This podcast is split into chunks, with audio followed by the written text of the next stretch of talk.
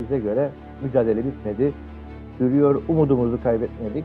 Adanın ihtiyacı olan bir yeniden birleşmedir. O bakımdan bölge halklarıyla beraber Türkiye, Yunanistan ve Kıbrıs'ta yaşayan herkesten beraber bu kavgayı verip bu adayı birleştirip e, barışa bir katkı olması için umudumuzu kaybetmedik, mücadelemizi sürdürüyoruz.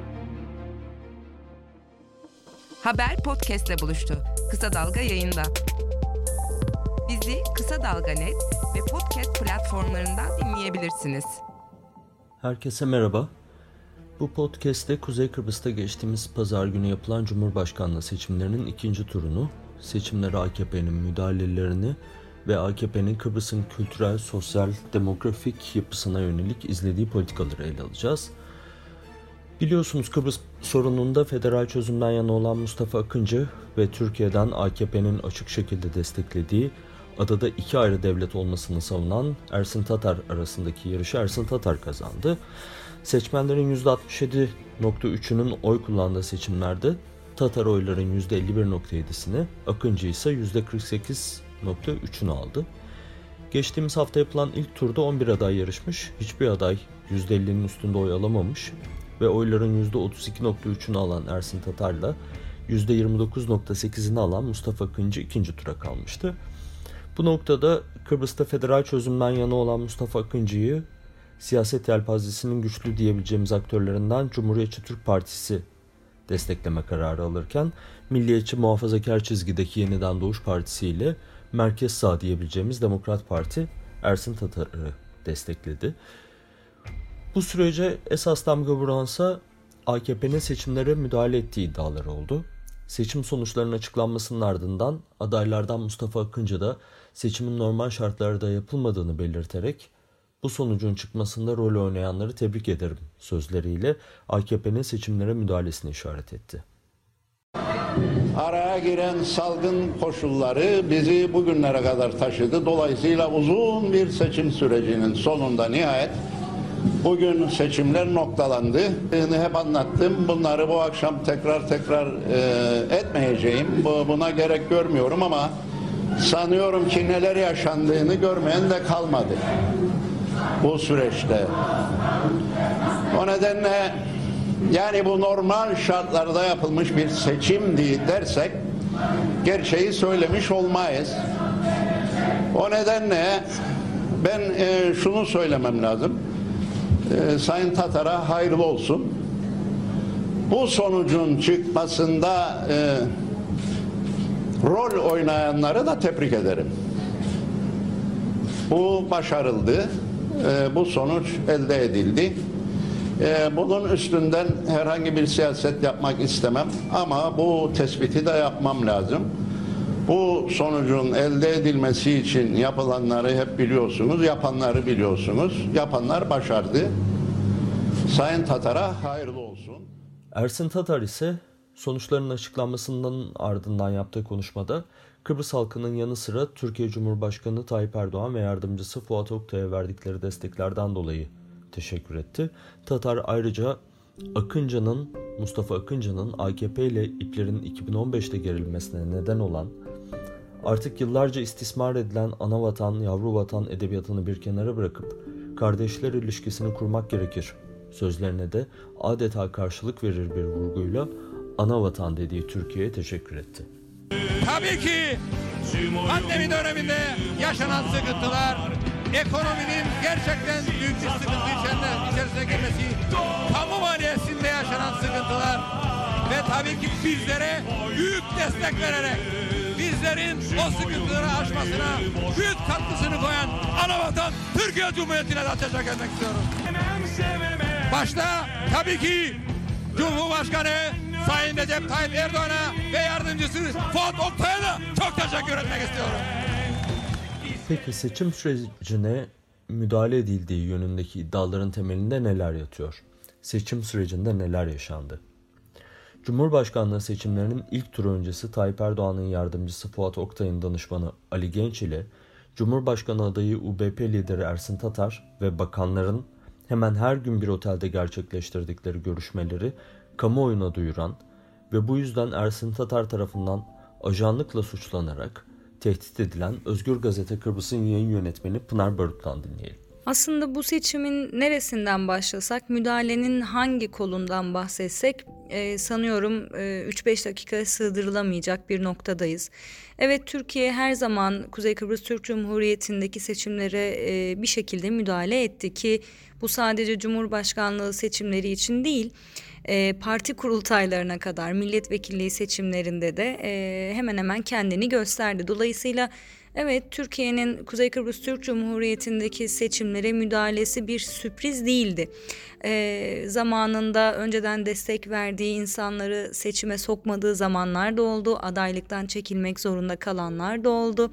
E, fakat bu kadar aleni, e, tabii teknolojinin de ilerlemesiyle artık sadece duyum değil, görüntülerle, video kayıtlarıyla e, birçok şekilde ortaya çıkabildiği için bu kadar aleni sanıyorum yapılmamıştı.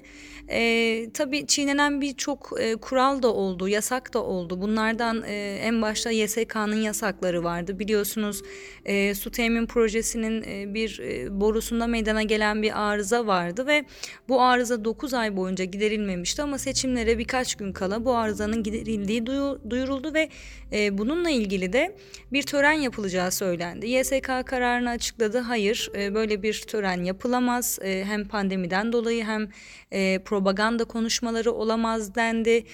Fakat bu yasak da şu şekilde delindi. Okey bu yasak Kuzey Kıbrıs Türk Cumhuriyeti Yüksek Seçim Kurulu'nun yasağıdır. Dolayısıyla biz bu yasağı eğer Türkiye'ye gidersek delebiliriz dendi ve e, Sayın Ersin Tatar Türkiye'ye gitti. Propagandasını orada yaptı, törenini orada yaptı ve e, devlet televizyonu BRT'de bunu yayınladı ve bir şekilde e, yine Türkiye eliyle bu yasak delinmiş oldu. E, bunların herhangi bir cezai yaptırımına da şahit olmadık şu ana kadar. E, YSK'nın e, birçok kararına karşı e, yasak delme olayı yaşandı. Onun dışında tabii bir Maraş meselemiz var. Biliyorsunuz bu e, su temin projesinde YSK'nın kararının delinmesi noktasında bir de o var. Çünkü aynı konuşma içerisinde Maraş'ın açılacağı söylendi ki e, Ersin Tatar bunları söylerken hükümet ortağı ve projenin asıl sahibi Kudret Özer Sayın bile bundan haberi yoktu. Evet Sonrasında aslında Ekim ayında e, Maraş'ın sadece e, sahilinin bir bölümü daha zaten açık olan bir sahilin bir diğer bölümü daha açılmış oldu.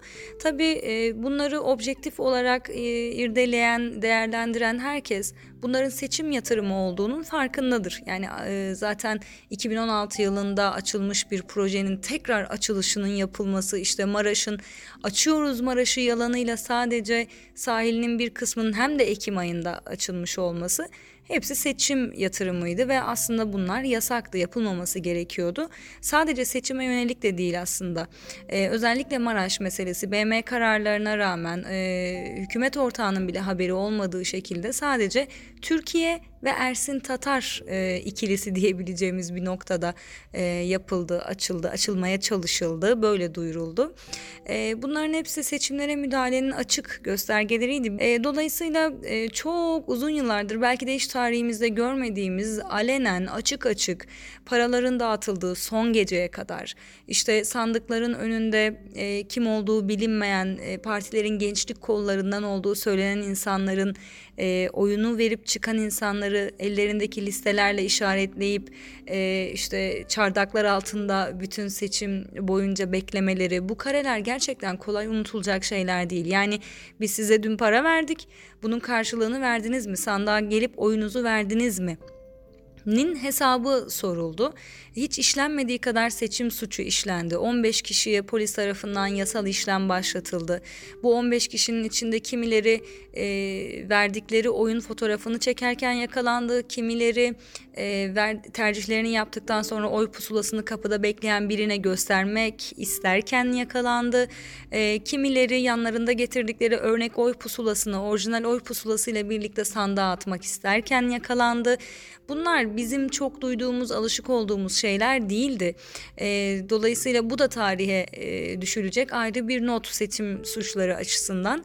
E, dolayısıyla herkesin gözü önünde yaşandı her şey ve aslında e, kimse Sayın Tatar'a oy verenler de dahil olmak üzere Türkiye'nin müdahalesi yok demedi. Kimse bunu inkar etmedi.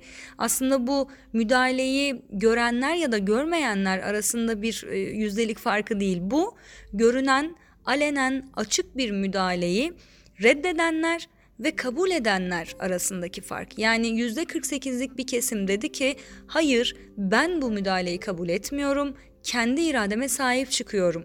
E, diğer kesimde evet ben bu müdahaleyi görüyorum, olması gerektiğine inanıyorum, bu müdahaleye razıyım, e, ben irademi e, Türkiye'ye teslim edebilirim noktasındaydı. Dolayısıyla biz e, müdahale var mı yok mu tartışmalarını bunların bir iddia olduğu e, noktasından çoktan çıkardık. Bunlar bir iddia değil, artık ispatlanmış herkesin gözü önünde yaşanan gerçeklerdi. E, bu seçimler e, dediğim gibi müdahalenin varlığı ya da yokluğu seçimi değildi. Müdahaleyi kabul ediyor muyuz ya da etmiyor muyuz noktasında bir seçimdi. Halk %52'lik bir oranla böyle bir e, sonuç verdi. Şimdi dilerseniz burada bir parantez açalım ve Maraş'ın halka açıldığının duyurulduğu törende Tayyip Erdoğan'ın Maraş'ın tartışmasız Kuzey Kıbrıs toprağı olduğunu savunduğu şu sözlerini hatırlayalım. Maraş'ın Kuzey Kıbrıs Türk Cumhuriyeti toprağı olduğu tartışmasız bir gerçektir. Buradaki tasarruf hakkı da Kıbrıs Türk makamlarına aittir. Bu hakikat ışığında hazırladığınız yol haritası çerçevesinde Maraş'ın güzel sahil şeridini halkınızın istifadesine sunma kararınızı sonuna kadar destekliyoruz. Çok teşekkür ederiz. Sizi bu cesur kararınız ve dirayetli tutumunuz için şahsım, milletim adına tebrik ediyorum.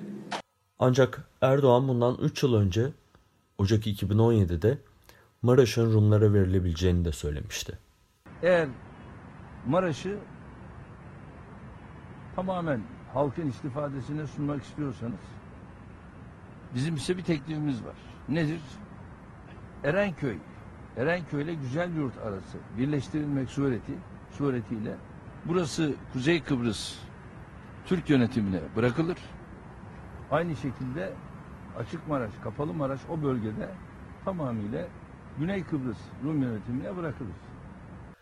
Bu noktada tartışmalara neden olan bir diğer konu Maraş'ın açılacağından hükümet ortağı Halkın Partisi'nin, Bakanlar Kurulu'nun ve hatta Cumhurbaşkanı Mustafa Akıncı'nın dahi haberdar edilmemesiydi. Biliyorsunuz bu nedenle seçimlere 4 gün kala hükümet ortağı Halkın Partisi koalisyondan çekildi ve Kuzey Kıbrıs'ta hükümet düştü. Cumhuriyetçi Türk Partisi Dayanışma Derneği Başkanı Cemal Arkut, Evrensel'den Arif Bektaş'a 14 Ekim'de verdiği söyleşide Maraş'ın açılacağından Ersin Tatar'ın dahi haberinin olmayabileceğini şu sözlerle ileri sürüyordu. Bence Ersin Tatar bile Ankara'ya gelmeden Maraş'ın açılmak istendiğinden haberi yoktu. Türkiye Cumhurbaşkanı Erdoğan talimatları sonucu böyle bir şey yapıldı. Çünkü Ersin Tatar, Sayın Erdoğan'ın talimatları sonucu Maraş'ı açtık diye canlı yayında açıklama yaptı. AKP 2010'dan bugüne Kuzey Kıbrıs'ta istediği sonuçları alamıyor. Desteklediği adaylar seçimleri kazanamıyordu. AKP'nin bu süreçte de Kıbrıs'ta seçimlere müdahale ettiği hep konuşulsa da 10 yıl boyunca başarılı olamadı. 2015 Cumhurbaşkanlığı seçimlerinde AKP dönemin UBP Genel Başkanı Derviş Eroğlu'nu desteklemiş, Eroğlu yarışı Mustafa Akıncı karşısında kaybetmişti. İki yıl daha öncesine gidersek, bu sefer 2013'te genel seçimlerde AKP'nin açık şekilde desteklediği UBP, seçimleri CTP karşısında kaybettiği gibi UBP Genel Başkanı İrsen Küçük, milletvekili dahi seçilememişti. 2010 Cumhurbaşkanlığı seçimlerinde ise AKP Dervişeroğlu karşısında Mehmet Ali Talas'ı desteklemiş, kazanan er Eroğlu olmuştu. Peki bu seçimlerde değişen ne oldu da AKP'nin açık şekilde desteklediği aday Ersin Tatar seçimleri kazandı? Bugüne kadarki seçim süreçlerini, yakın tarihte Türkiye'nin Kıbrıs'a müdahalelerini ve bu son seçimde yaşanan farklılıkları Yeni Kıbrıs Partisi Genel Sekreteri Murat Kanatlı anlatıyor. Evet e, sevgili Ekin, e, e, müdahalelerle ilgili konuştuk. E, programın e, öncesinde verdiğiniz bilgilere ek olarak biraz geriye gitmek gerekir. 10 yıl dedin ama aslında 10 yıl çok da yeterli bir süre değil. Kıbrıs'taki müdahaleleri anlamayla ilgili. Daha 1975'lerden başlayan bir süreçten bahsediyoruz aslında. Ee, çok uzun bir e, şey var bu, e, hikayesi var bu sürecin. E, isteyenler, meraklılar açısından söyleyelim. E, İş Bankası yayınlarında çıkan Kuzey Kıbrıs'ta Türkiye'li göçmenler Hatice Kurtuluş, Semra Purkiz. E, bunun e, kitapta çok net bir şekilde görülebilir. E, bu aslında nüf adaya nüfus taşınmasıydı. Birçokların bahsettiği gibi bu basit bir e, insanların Kıbrıs'a gelmesi değildi. Buradaki İş Bankası yayınlarına çıkan bu kitapta çok net görebilirsiniz ki direkt olarak bir köy kaldırıldı e, Türkiye'den, Trabzon'dan, Konya'dan, e, gerek ormanlık arazideki orman arazilerin kamulaştırılması, gerek e, baraj yapılmasıyla ilgili ve gene kitabın içinde söylüyor. Gece e, otobüslerle bugün Doğu Akdeniz Üniversitesi olan bölgedeki binalara getirildiler. Kitabın içindeki alıntıdan söylüyorum. Çünkü Birleşmiş Milletler'in adaya bu insanların geldiği gösterilme BM'ye gösterilmek istenmiyordu bu. Bu kitabın içerisinde tanıkların ağzından e, aktarılmaktadır. E, bu insanlar özellikle o zamandan gelindi. E, ta o günden başlayarak işte hikaye oradan e, başlar. E, Karpaz bölgesine yerleştirildi ve orada bir getto oluştu. Bu gettolaşma süreci orada e, daha sonraki 1980'ler ve 90'lardaki süreçle beraber e, bir şey haline aldı. E, bir get dolaşma, e, akraba ağları, hemşeri dernekleriyle beraber ve bugün itibariyle baktığımızda Karpaz e, ekonomik olarak en az gelişmiş bölge, e, hemen hemen işsizlik oranıyla en yüksek bölge ama e, şu aşamada e, ve bu ülkenin üçte ikisinde hükümet olmuş, e, hükümet yönetmiş Ulusal Birlik Partisi lideri yüzde yetmiş oyla o bölgeden seçilebiliyor. Geçmişte de benzer 1980 seçimlerinde, 81 seçimlerinde, 90 seçimlerinde müdahaleler yaşandıydı ama 10 ay boyunca özellikle Fuat Oktay'ın ekipleri e, bu bölgede kalarak e, muazzam bir e, iş çıkarttılar. Hemen hemen ev ev dolaşıp özellikle bu Türkiye'den gelen nüfus üzerinde ciddi bir manipülasyon oluşturdular. O yüzden hikaye yalnızca bugüne dair bir öykü değil. Tabii 1975'ten bir getto yaratma ve oradaki bir muhafazakar getto yaratma. Bir de o yönü var. Yani e, kimi zaman Türkiye'deki soldan arkadaşlar bize soruyorlar. Yani bu insanlar 45 yıldır oradadır. Siz nasıl bağlantı kuramadınız? E, bu insanlar e, nasıl ki Türkiye'de halen de aynı sorunu vardır. E, solun, sosyalistlerin, e, Orta e, Anadolu'da bir türlü örgütlenememek gibi.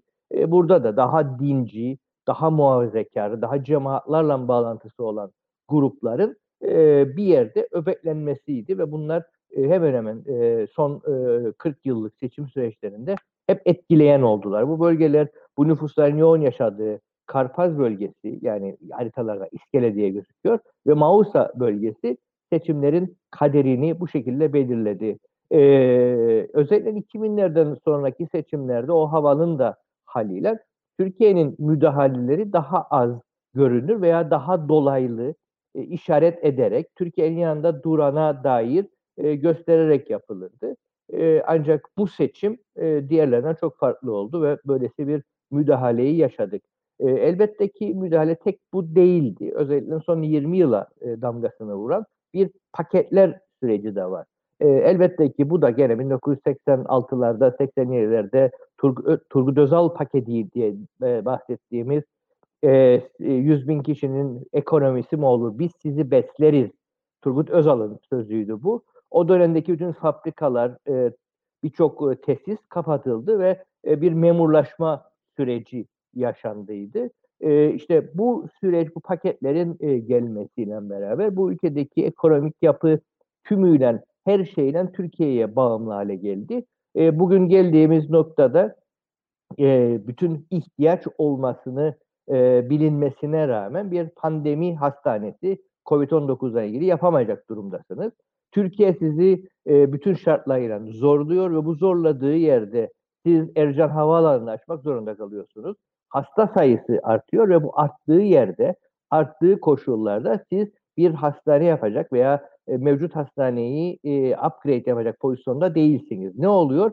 Seçimlere bir ay kala e, Türkiye gelip burada e, projesini tamamen Türkiye'den getirdiği, e, hiçbir şekilde ihaleye çıkılmayan bir Türkiye'li firmanın eşliğinde e, bir hastane yapıyor ve bu hastaneyi götürüp de Sayın Tatar'a e, nasıl istersen yap deniyor ve seçim yasakları içerisinde işte oraya ambulansların taşınarak, e, oraya birçok e, ekipmanın taşınarak şov yapılmasının koşulları oluşturuluyor.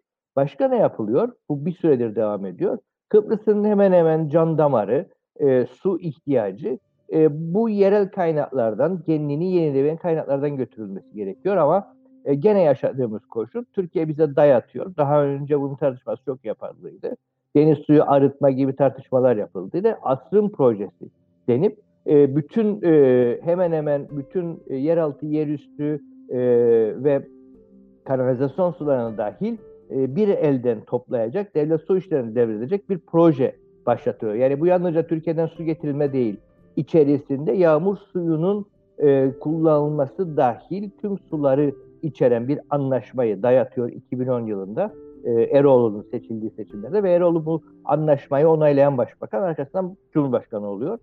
Böylesi bir e, süreçte, böylesi bir durumda bu boru patlıyor ve bir süre boyunca bu boru yapılamıyor e, ve seçimlere gene e, çok az bir süre kala tamiratı gerçekleştiriyor. Bizi sürekli olarak Türkiye'ye bağımlı, Türkiye'ye ihtiyaç olan, Türkiye'nin e, yardımları olmazsa ayakta kalamayacak bir ülke pozisyonuna getiriyorlar. Öyle olduğu koşullarda yalnızca seçim sandığına 3 ay 5 ay kala değil, e, sürekli devam eden e, bir kriz halinin içerisinde e, Türkiye ne isterse veya Türkiye'ye yakın duran veya Türkiye'nin işaret ettiği herhangi bir aday otomatikman e, ciddi favori durumuna geliyor. Bütün bu siyaset aslında e, Türkiye'deki e, güncel esprisiyle e, burada da e, AKP aslında bir tane kayyum atamış oluyor. Bu kayyum birazcık seçimle makyajlanmış halidir. Çünkü burası Türkiye'nin artık e, çok net bir şekilde adını koymaya başladığı haliyle sömürge bölgesidir ve bu sömürge bölgesinde e, artık bir e, kayyum atamış, yerli malı bir e, yerli ve milli bir kayyum atamış durumdadır. Böylesi sıkıntılı bir süreçteyiz. E, yaratılan ta Turgut Özal'ın döneminden beridir. Yaratılansa Türkiye'ye bağımlı bir siyaset. İşin ilginç tarafı bizim bağımlı olduğumuzu ve ihtiyacımızın olduğunu iddia ettikleri birçok proje bu coğrafyada tartışılmadı. Yollar falan yapıldı. Bu projeler tamamen e, projesi Ankara'da çıktı, ihalesi Ankara'da çıktı. E, Türkiye'li firmalar gelip burada yollar yaptılar. O yollar gerçekten ihtiyaç mıydı? Biz hiç bilmiyoruz ama bu yollara bağımlı hale getirildik. Böylesi bir seçimde e, AKP'nin her şeyiyle, Fuat Oktay'ın hemen hemen her şeyiyle burada olduğu bir seçim dönemiydi. E, bu müdahaleler e, maalesef e, son e, 46 yıla damgasını vurdu. En nihayette Katar'la beraber de top yaptı e, AKP'nin yeni e, senaryolarında biz de maalesef payımıza düşeni militarist politikalarında aldık. E, bu sonuçlardan üzgünüz. Ama e, yeni Kıbrıs Partisi olarak bize göre mücadele bitmedi. Sürüyor, umudumuzu kaybetmedik. Adanın ihtiyacı olan bir yeniden birleşmedir. O bakımdan bölge halklarıyla beraber Türkiye, Yunanistan ve Kıbrıs'ta yaşayan herkesten beraber bu kavgayı verip bu adayı birleştirip e, barışa bir katkı olması için umudumuzu kaybetmedik, mücadelemizi sürdürüyoruz. Hayata kulak ver. Kulağını sokağa aç. Haberi duy. Haber podcastle buluştu. Kısa Dalga Podcast. AKP'nin Kuzey Kıbrıs'a müdahalelerinin sadece siyaset ve seçimler çerçevesinde kalmadığı, sosyolojik olarak da bir süredir müdahaleler gerçekleştirdiği toplumsal yapı üzerine müdahalelerde bulunduğu sıklıkla dillendiriliyor. Hatta Murat Kanatlı'nın az önce biraz değindiği gibi Türkiye'den çok sayıda kişinin Kuzey Kıbrıs vatandaşı olması sağlanarak adanın kuzeyinin demografik yapısının ciddi şekilde değiştirildiği de ifade ediliyor. Bu noktada son dönemde AKP'nin siyasal İslamcı kimliğiyle Kuzey Kıbrıs'ın seküler toplumsal yapısına yönelik müdahalelerde bulunduğu, dini cemaat yapılanmalarının yaygınlaştığı, cami inşaatlarının arttığı, ilahiyat koleji gibi yapılar kuruldu belli aralıklarla gündeme gelen konulardan bazıları. Peki bu tür müdahaleler yaşanıyor mu? Toplumun dindarlaştırılması gibi özel çalışmalar var mı? Bunlar toplumda nasıl karşılık görüyor? Ve son seçimlere bütün bunların etkisi nasıl oldu? Oxford Üniversitesi Hukuk ve Sosyoloji Doktoru öğrencisi Sıla Uluçay'a sorduk. Merhaba Ekin. Bu konuyu değerlendirirken e, Kıbrıs'ı Türk toplumuyla Türkiye toplumu arasında doğal bir etkileşim olduğunu vurgulamak lazım. Kıbrıslı Türkler edebiyat, müzik, siyaset, moda gibi alanlarda Türkiye medyasını yakından takip ediyor ve bu mecralardaki gelişmelerden etkileniyorlar. Bu doğal etkileşimin dışında senin de belirttiğin gibi Türkiye hükümetlerinin adanın kuzeyindeki toplumsal yapı üzerinde gerçekleştirdikleri müdahaleler var. Bu müdahalelerin AKP ile başlamadığını ifade etmek de önemli. Türkiye'de geçmişte de farklı hükümetler Kıbrıslı Türklerin kendi ideolojik yaklaşımlarına göre eksik buldukları yönlerini tamamlamak için müdahalelerde bulundular. Geçmişte yeterince Türk olmayan Kıbrıslılar şimdi de yeterince Müslüman değiller. Önceki dönemlerde adadakilerin Türklüğü pekişsin diye coğrafi bölgelerin, köylerin isimleri değiştirildi. Ee, bunun dışında örneğin uzun süre kendi geleneksel halk dansları yerine Türkiye'nin farklı bölgelerine ait halk danslarını oynadılar. Bahsettiğim gibi vatandaşlık verilmesi aracılığıyla adanın demografik yapısının değiştirilmesi de geçmişten beri yoğunluğu değişerek devam eden bir uygulama. AKP döneminde gerçekleşen sosyolojik müdahalelere bakarsak hedefte Kıbrıslıların din ile olan ilişkileri olduğunu görüyoruz. 2002 sonrası Kuzey Kıbrıs'ta yerel ihtiyaçlara bakılmaksızın sayısız cami yapıldı. Bu camilere e, görevli atandı. Din dersleri için Türkiye'den öğretmenler gönderildi. Kur'an kursları düzenlendi ve ciddi bir finansal kaynak ayrılarak bir ilahiyat koleji kuruldu. Şu an bu kolejde 800 öğrenci var. Bunların yanı sıra bazı üniversitelerde ilahiyat fakülteleri kuruldu ee, ve bu yöntemlerle farklı bir dini anlayışın dayatılması Kıbrıslı Türkler arasında huzursuzluk yarattı. Kıbrıslı Türk kimliğinin ve iradesinin kaybına dair e, bir endişe e, vardı. Bu endişe yoğunlaştı bu dönemde. Sol kesimler eskiden beri toplumsal yapıya ve iradeye yönelik gerçekleştirilen müdahaleler konusunda hassasken AKP döneminde bu hassasiyetin sağ kesimlerde de arttığına şahit olduk. Ee, bir yandan da Türkiye'de layık dindar çekişmesi olarak adlandırabileceğimiz tartışmalar ve gerginlikler de Türkiye'yi yakından takip eden Kıbrıslı Türkler arasında endişe yarattı. Bu ortak hassasiyet seçimlerde de kendini gösterdi. Bugüne değin genellikle sol adayların kullandığı Kıbrıs'a ait imgeler ve motifler hem sağ hem de sol adayların seçim kampanyalarında yer aldı. Cumhurbaşkanlığı seçimi dönemindeki e, hemen her e, seçim videosunda adanın doğal güzelliklerini, geleneklerini ve tarihi yerleri izledik. Hemen hepsinde kimlik ve kimliğe sahip çıkma duygusu ve vurgusu vardı. Peki kimliğin yok olmasına dair böylesi ortak bir endişe varken nasıl oldu da Türkiye'nin açıkça tercih belirttiği, kazanması için müdahale gerçekleştirdiği aday kazandı? Bunu üç ana başlıkla açıklayabiliriz. Öncelikle ekonomik faktörler önemli rol oynadı. Yakın zamanda Türkiye hükümetlerinin birincil tercihi olmadığına inanılan Kuzey Kıbrıs hükümetleri Türkiye'den alacakları ekonomik yardım konusunda yine Türkiye kaynaklı belirsizlik yaşadılar. Hali hazırda devam eden ekonomik sıkıntılar da pandemi dönemiyle birlikte maalesef arttı. Ekonomik kaygılar da seçmeni bu anlamda daha güvenli bir dönem geçirme gailesiyle Türkiye'nin işaret ettiği adaya oy vermeye yöneltti. Bunun dışında sağ seçmen Kıbrıslı kimliği ile ilgili hassasiyetinden bağımsız olarak geçmişten beri federasyona dayalı bir seçime hep isteksiz yaklaştı. Çünkü bu kesimde önemli bir grup adadaki statükoyu yani bölünmeyi çözüm olarak kabul ediyor. Fakat Türkiye'li yetkililer uzun zamandır BM parametreleri çerçevesinde bir çözüme destek belirtiyorlardı. Yani iki toplumlu, iki bölgeli federasyona dayalı bir çözüme.